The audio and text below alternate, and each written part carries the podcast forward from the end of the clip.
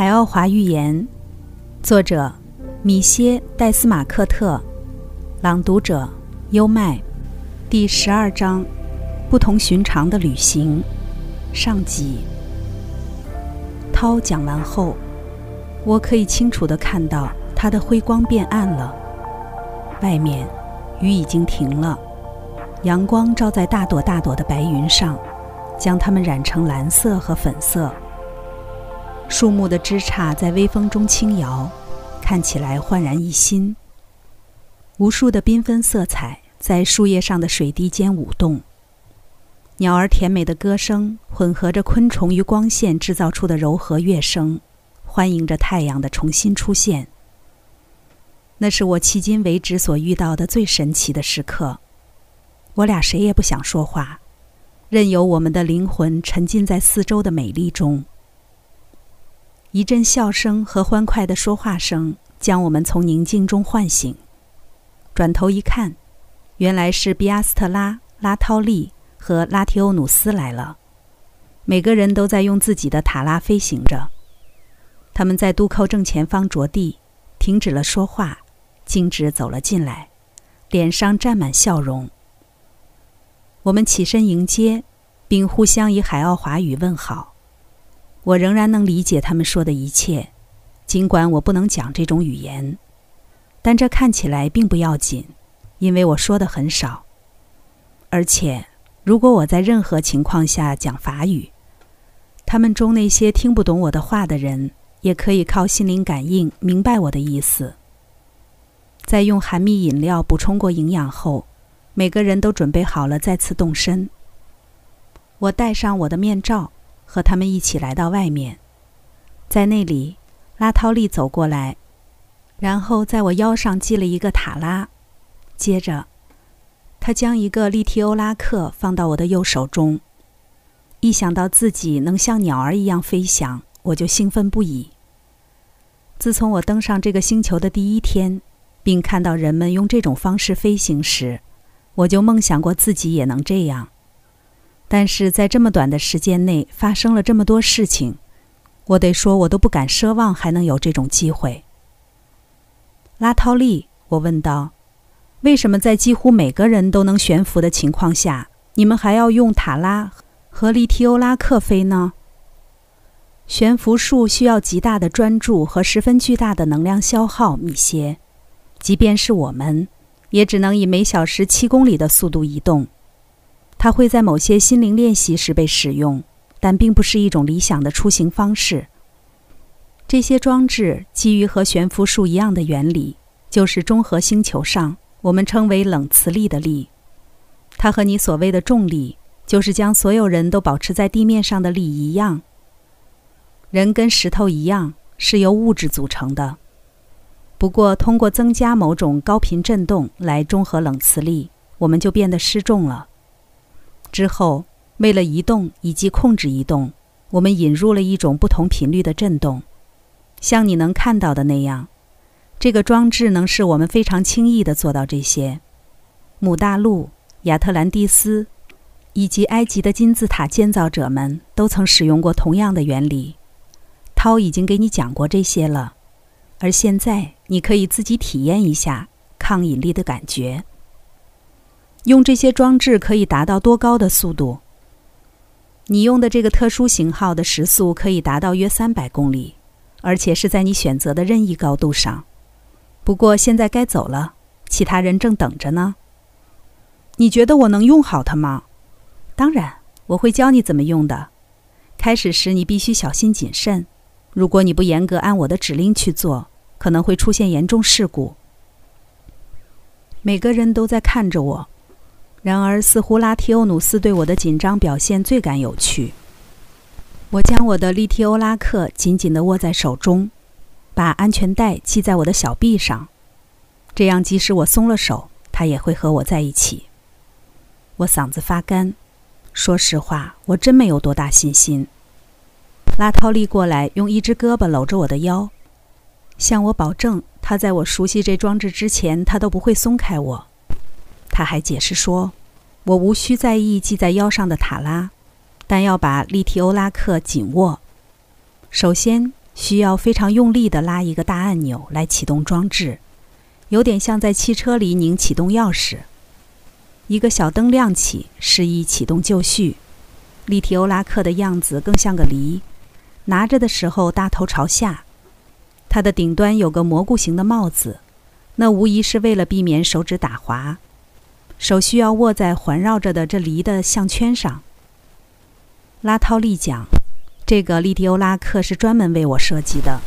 由于我的手只有他们的一半大，我无法使用标准型号。而且梨的尺寸正好适合使用者的手，也是非常重要的。它感觉有点软，像是用橡胶做的，里面装满了水。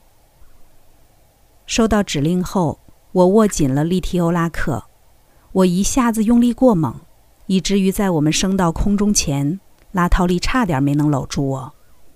我俩一下子就窜到了三米高的地方，其他人都在我们的周围。静止在空中，离地约两米高的位置。他们看拉涛利被我吓了一跳，不禁笑出声来。小心，涛对他说：“你接执行力很强的，如果你在他手里放个装置，他会立刻就用它的。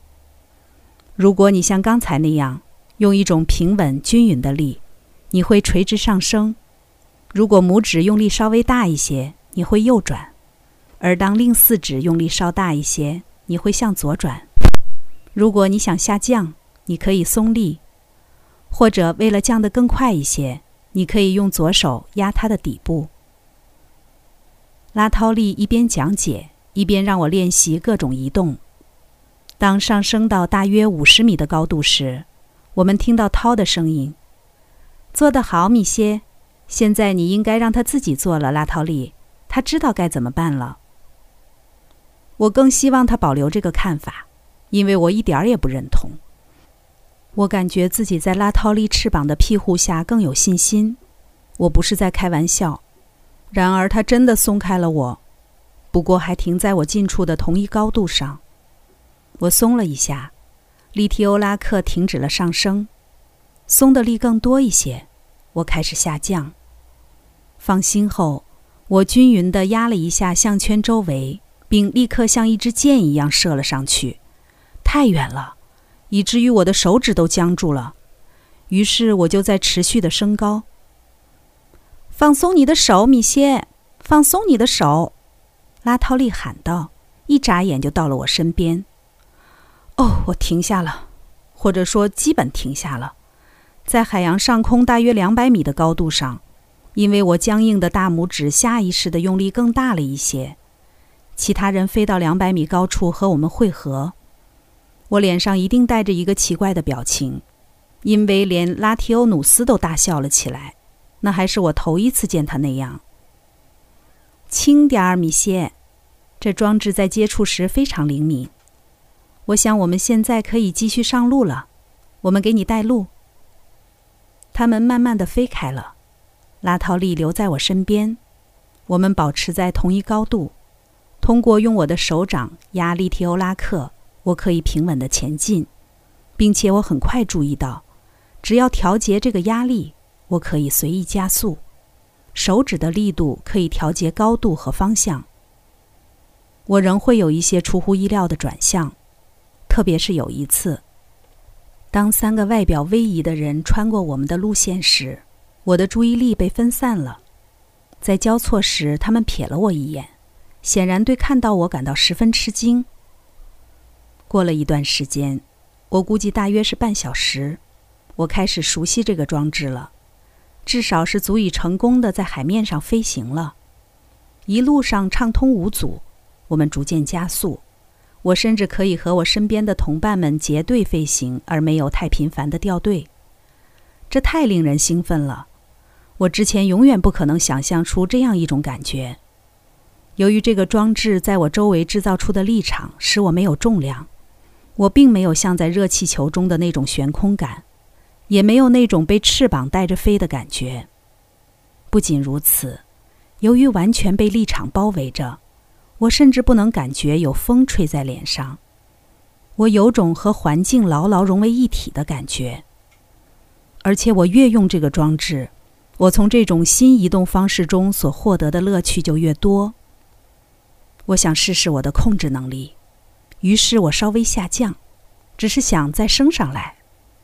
我做了几次这种比他们高些或低些的飞行，最后我飞到涛附近，用心灵感应传达了我极大的喜悦，并告诉他我想贴着下方一望无际的海水飞。他同意了，于是，一群人都随我来到了海面上，以每小时约一百公里的速度掠过浪尖的感觉真是绝妙至极，就像我们都是无所不能的神仙。重力的征服者，水中时不时地泛出银色的闪光，表明我们正在飞过成群的鱼儿。在兴奋中，我忘记了时间。不过那次行程好像用了三卡斯。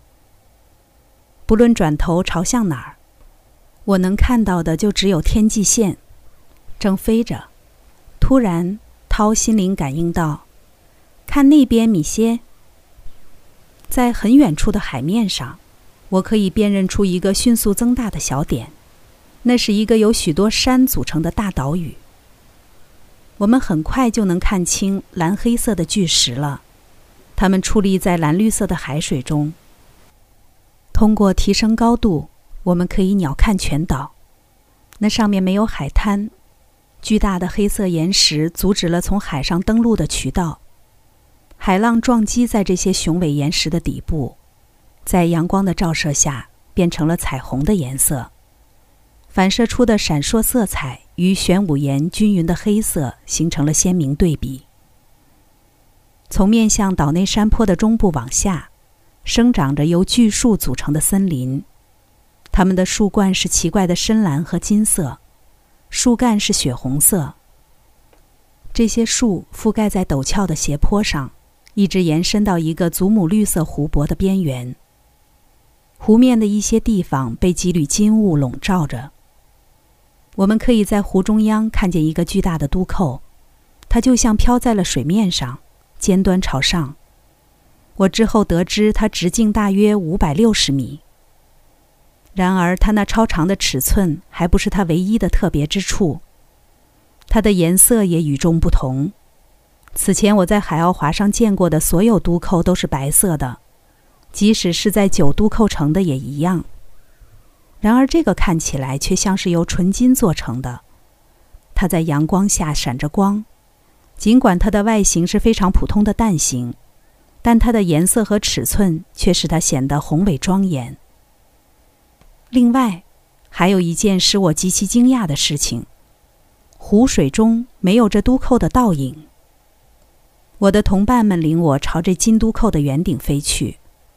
我们在水面上缓缓地飞着，而且从这个角度看，它甚至更壮观了。和其他都扣不同的是，这个都扣没有任何入口标识。我跟着涛和拉涛利，他俩一下就消失在里面。另两个人在我身边，每人架住我一条胳膊，使我不会掉进水里。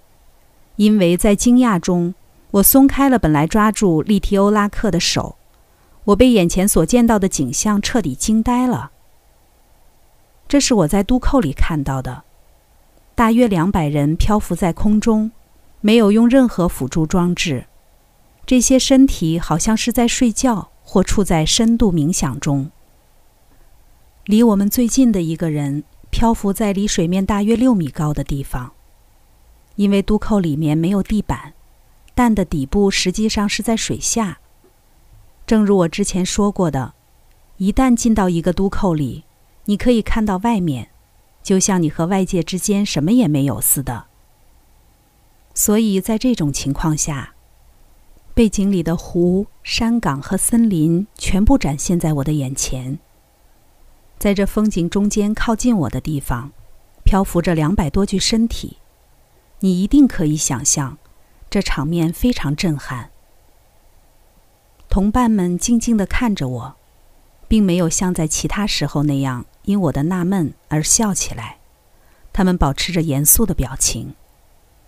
我更仔细地观察了一下这些身体，并开始注意到，它们普遍要比我们的主人们小，而且有些有着十分不同寻常的，有时是怪物样的体型。他们在干什么？他们在冥想吗？我低声问在我身边的涛。拿好你的利提欧拉克，米歇，它就挂在你的胳膊上。我照做了，然后他回答了我的问题。他们都死了，这些都是尸体。死了？什么时候死的？他们都是一起死的吗？发生过一场事故吗？其中一些已经在这里几千年了。至于最近的，我想放到这里也已经有六十多年。我认为，以你现在这种吃惊的状态，你将不能有效的操控你的利提欧拉克。我和拉涛利会领着你的。他们每人夹住我一条胳膊。然后我们开始在这些尸体间游荡，他们全是裸体，无一例外。